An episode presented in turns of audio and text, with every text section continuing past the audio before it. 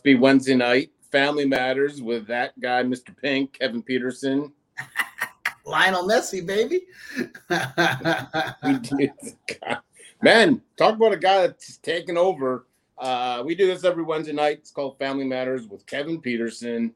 He's a licensed, you know, know it all. So don't question him. He's licensed by several states.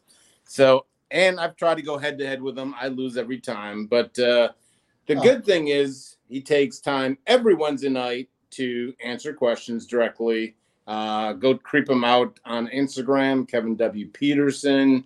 He's got this incredible uh, website, chronichope.us, all kinds of free resources. It's not Give where away. you drop your credit card as soon as you log on. No, giving away three free tips on how to get the control the crisis in your house now. Oh, really? Yeah, man, it's right there. I'll jump. I'll jump on that. I mean, my cat is driving me crazy, so I'll jump on that. I'm not gonna and reach reach out to us. This is a Chronic Hope uh, Facebook Hope. He runs the Chronic Hope Institute. He's got an incredible private Facebook page for families. Talks all kinds of uh, helpful tips. It's not to the world. It's private. It's uh, all kinds of stuff. So check out chronichope.us for all the free resources and to reach out to Kevin directly. You can always direct message me, instant message me. I don't know. If you're watching a replay, very few people do it, and then they send an email to me, which is fine, but uh, or a DM or instant message, whatever they're called, uh, with your question. You can just put your question directly into the comments, uh, but I also gotten feedback that's where their name shows up. But uh, so keep it anyway. We'll keep answering questions. Keep it coming. I'm not here to complain how you reach out. Um, but chronichope.us has got all kinds of free resources and it's got direct line to Kevin himself. So, man, that was a hell of an intro, bro. Thanks that, a lot. Well, I, you know, I'm learning that I got to, you know, fill some time as a great host as you share and check your makeup and, you know, and all that. So. I'm learning. It's only taken like two years and we've been doing this, you know, but uh, I finally now know my role is to fill the first I'm ready. And you went all Messi.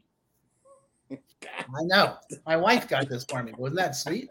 My lovely wife got me a Messi jersey.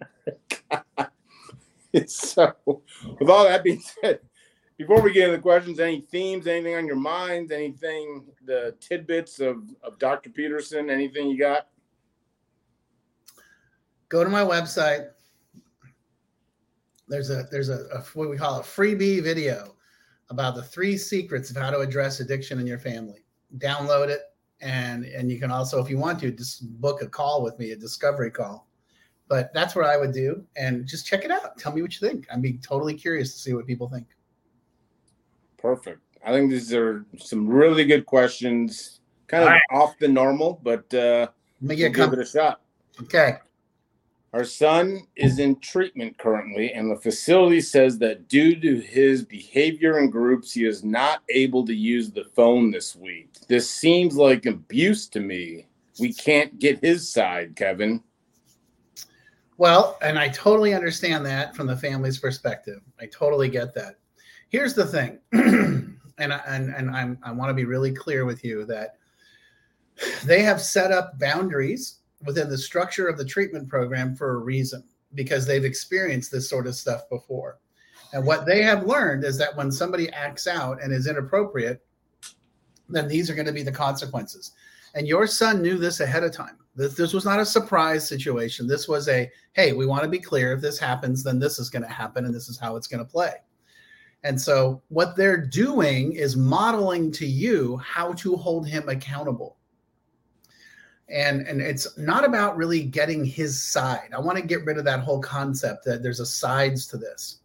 You know let them do their job. They're trying to help your son eliminate drugs and alcohol. And because that's this much and this much is learn new behavior. So what they're trying to do is teach him new behavior with accountability so if anything i would say just be neutral to it and just when he when he when you do get a chance to talk to him just be like oh, okay. So what happened? And when he starts to be like, well, mom, let me tell you how this is this is nonsense. your response really should be so what did your therapist say what did your sponsor say what did your doctor say oh okay well tell me how you worked it out with those people the, the one thing i want to tell you do not get involved do not go in there and try to fix this or solve the problem. That's part of the problem is you know you just need to stand back and be like okay well let's hear it out you know? And i'm sure you don't like my answer and that's okay too you know? And and but you know to me that would also be like well okay it's kind of tells me that we probably need if i was working with you which i would love to do i would say you know let's talk about the internal family structure of accountability and consequences and what that looks like and how and why. So long answer to a short question. I love the answer of that makes any you know? Yeah well you know it's because you and i have been there. We get it. You know we understand that. I mean let me tell you something. The, the, the crap that i would throw at my parents about you know you're not going to believe what these people are trying to make me do. It's just so unfair. This is such bullshit. I can't believe it you know and i look back on it now and it's like no they were just holding you accountable for your behavior well i like the fact that you said there's no sides to it i mean that that kind of went straight to my heart because i think in the world today we always want to pick a side or justify our side. But mm-hmm. I like what you did there is, you know, basically just you taught, you know, kind of just just rules of like let's not talk about that. Let's what did you do because of it? No matter who's right or wrong. I, I liked I liked what you did there. That, when yeah. you said eliminate the sides, that kind of shook my heart a little bit. I'll be honest with you. Now, when it comes to ordering barbecue, get all the sides you can get. Okay and then he ruins it. Oh, what are you talking about? But you absolutely get all the sides. Absolutely. Okay. Go come to Hard Eights in Texas. I'm just telling you. No, uh, they don't sponsor us either. They should be because I should have I should have a pre-show meal by Hard Eight. But I'll you know what? Uh, our grown son, 38, just got out of 45 days in treatment. He's married with two precious kids and has a great job. While at dinner with us, he stated that he's bored with life and that's why he drinks he went goes on this long email is ultimately saying you know he just seems real bored with job kids wife life and you know she even says i don't want to you know i'm not going to be mom and try to like fix and, and get into it she's just curious about this whole boredom and why he drinks and even coming out of 45 days it just seems like he's really bored so I'm gonna I'm gonna take the last part first. He's bored with life, and that's why he drinks. Yeah, that's nonsense. Um, you know, he drinks because he's an alcoholic. Next question. You know, and you know, there's a great line in the big book of Alcoholics Anonymous that says, "Men and women drink because they like the effect produced by alcohol." Well, that's it. It's not because of the you know the vernal equinox or you know Mercury's in retrograde or any of that nonsense, that crap. You know, it's not a, it's not about any of that nonsense. Oh, my life is so boring. That's why I have to drink. That's just crap. He's selling you a bunch of crap. He's probably been selling it to you for quite some time. So let's be clear. Don't buy into that. That's nonsense. If he's bored, get a hobby. Go to the gym. Oh, I don't know. Go to an AA meeting. You know, get deeply involved in the service side and the service structure of AA. I think it's great that he's got a great marriage, great kids, and a great job. That's great. If he's and if he's bored, then go to the gym. You know, buy a dog. You know, there's a million things you can do to entertain yourself. It doesn't have to be alcohol. He's just using that as his excuse, and he's getting you to buy the excuse. So this is where my big thing is: is that um, it's not. I'm, I'm glad that he's sober, but now the family has to change their perspective as well you know, it's not just about, oh, he's sober and everything's all better, because that's not the case. You know, he's sober and I'm happy he's sober. But now you, the family, have to change your perspective about alcoholism and drug addiction and, and that sort of behavior. And and you know, what, what would I say? I'd say, wow, what did your therapist say about that? What did your sponsor say about that? What do your friends in AA say about that? You know, and put them on the spot.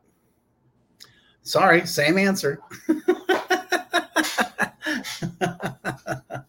All right, Kevin. We were just told by the facility my daughter is at that we are not invited to the family program, that my daughter and her husband decided it was best. I know it's the husband leading this. Yeah. You know, um, this won't. she went on and said that she's got all the secrets and basically she's got all the dirt on husband and you know daughter and they're you know blah blah blah. Right. And I get that. I let me tell you the number of times I've heard that from when I'm doing work with a family where someone calls up and uh, on the side, on the sly, is like, "Hey, I need to tell you the scoop," and I'm like, "No, you really don't. You know what you need to do is just be patient and allow things just to flow through." Right now, daughter's a treatment. Great, let's keep her at treatment and get her better. And if she and the husband have decided that it's best for them to go to family program without parents, I can that's fine. I completely applaud that decision. Um, what I would say as mom and dad, you know, you definitely uh, have the right when when she gets done to be like, hey, you know, we would like to talk to you about some stuff that are concerns that we have in the structure of family therapy, not in a you know we're gonna we're gonna corner you and give put you on blast. That's that's not acceptable, and you're not you're not the family whistleblower. That's not how this works. That's that is an old role that I'm t- officially taking you out of. It's not your job. Okay. And it's not your responsibility. Now, now, now, hold on. A couple of small things. If there is physical abuse going on, domestic violence, then you do need to report that to the treatment center and to whoever the authorities. Number one. If there are children involved and they are at risk, you need to report that. That those are those are the rules. Those are the rules and regulations. No questions asked. Other than that, this is one of those situations where you need to let her do her work and them do their work and see what happens. And then ask for an opportunity for you to participate and, and engage with her and say, hey, you know, we would like to be part of the recovery process as well. And, I have one more statement on that. And, and, I want you to walk in having read Codependent No More, having read my book, Chronic Hope Families and Addiction, and doing your work. You don't get to walk into that situation and put her on blast. That is completely unacceptable. You need to do your work so that you're showing up in your recovery as well, not just in her recovery. Now, what's the definition? I get this. What's the definition of like abuse and that the ch- children are in danger? Because I know in these situations, well, so and so's been, you know, drunk and high, none, you know, the kids are being neglected, you know, like Sure. So, what's the definition of abuse and in, in danger? Well, so because you know that they'll always say that they're in danger and there's abuse. And so, my question is, okay, tell me, give me the, tell me what happened, give me the story, and that's where a trained professional. I mean, you can always call the county hotline and say, hey, my son-in-law is putting the children or my wife, my my daughter at, at risk, and the county will do the evaluation it's really not for the family to do the evaluation themselves. That's the answer. The answer isn't here's the textbook. The answer is if you feel like something's wrong, then put it in the hands of the professionals and let them take it from there. You know, and, and call the call the treatment center, call the uh, call the county agency, call Child Protective Services, call the cops, and say, "Hey, I know for a fact," and they're going to want to know facts, not your supposition or not your, you know, here's what I think is happening. But if you know for a fact that people that they're driving the car with the kids drunk, you, you need to let the you know let the people know that. That's just a reality situation, and they'll do a wellness check or they'll come in. But you know, again, this you're you're not the family whistleblower. This is not your job. Put it in the hands of the people whose job it's is, the county facility, whatever, wherever you live. I don't sure. city, you know, whatever. Would it be appropriate if they called with the counselor and just said, "Hey, I just want to. I don't know if there's abuse or in. Can I just, you know, kind of go my side and just pl- place it in the clinician's hands? Is that is that uh, the whistleblower?" Well, I mean, here we here we are with the sides again, and and and so um, you know, look, I get that, and I and I understand where that's coming from, the desire to um, make sure that the clinician has all the information necessary. Sure, you're welcome to call them or send them an email or write them a letter, whatever you want. That's sure. fine. What happens after that is none of your business. And that's that tends to be the big issue is like, well, I called and they never called me back. And and you know, nobody's telling me anything. I'm like, well, you really don't have a legal right to know anything. You know, that's the reality of the situation. And I mean, even I, I even got this the other day. I'm paying for it. I should know exactly what's going on. I'm like, no, no, and no. That's not how this works. You don't get to know what's going on. This is a protected environment. Uh, that person is over 18 and they get to make their own choices and decisions. And if they choose to share it with you, great. If they don't, that's okay too. Yeah. Boom. Yeah. How about that? 20 year old son has a history of binge drinking. He's a great student. He does not drink for weeks, months sometimes, but when he does drink, he drinks heavily. I saw it firsthand this summer. He's back at college. She wants to know is this just college age? Is this college stuff? Where's the, you know, she's concerned about when he's, when he, it sounds to me like when he drinks, he, he drinks on the weekends. He's responsible, but she's there's enough, I guess, that you raise a question that you bring it to our attention. So there must be some concern. Okay, here's the deal. There's like this. There's this whole new term of oh, you know, he's a binge drinker. That that doesn't make him an alcoholic. Let me explain to you what alcoholism is, and I know you know, Jay. you know, alcoholism is not. I drink every morning you know, I, I, go to drunk, I go to work drunk. I, I mean, it's, it's, I, I, push a shopping cart around the mall, you know, and have a trench coat and live under a bridge. Those aren't alcohol. I mean, they could be. I mean, but alcoholism is alcoholism is about the inability to control the amount you drink once you start drinking. What we talk about is something called the phenomenon of craving. And the phenomenon of craving is once I start, I cannot stop or predictably control what I'm doing. Sound familiar? That's kind of the definition of binge drinking. And I don't care if he does it once a week, once a month, once a year. When when when you drink like that in that that fashion and you kick in that that phenomenon of craving, you are stepping into the territory of alcoholism. And and so i would definitely have a conversation with him and offer him some solutions. Ask him i don't care how old he is. You know it doesn't being in college doesn't make this okay. I, will tell you i have one dot one niece in uh, college and one just graduated. My sister and i used to talk about this before they went. I said you know there's this bizarre concept where we think binge drinking in college is acceptable and you know how dangerous that is for like women I mean, it's horrible. It's absolutely horrible. And you know, and it's and and for men, you know, but I mean, it's just like, what are you doing? This that doesn't make it okay.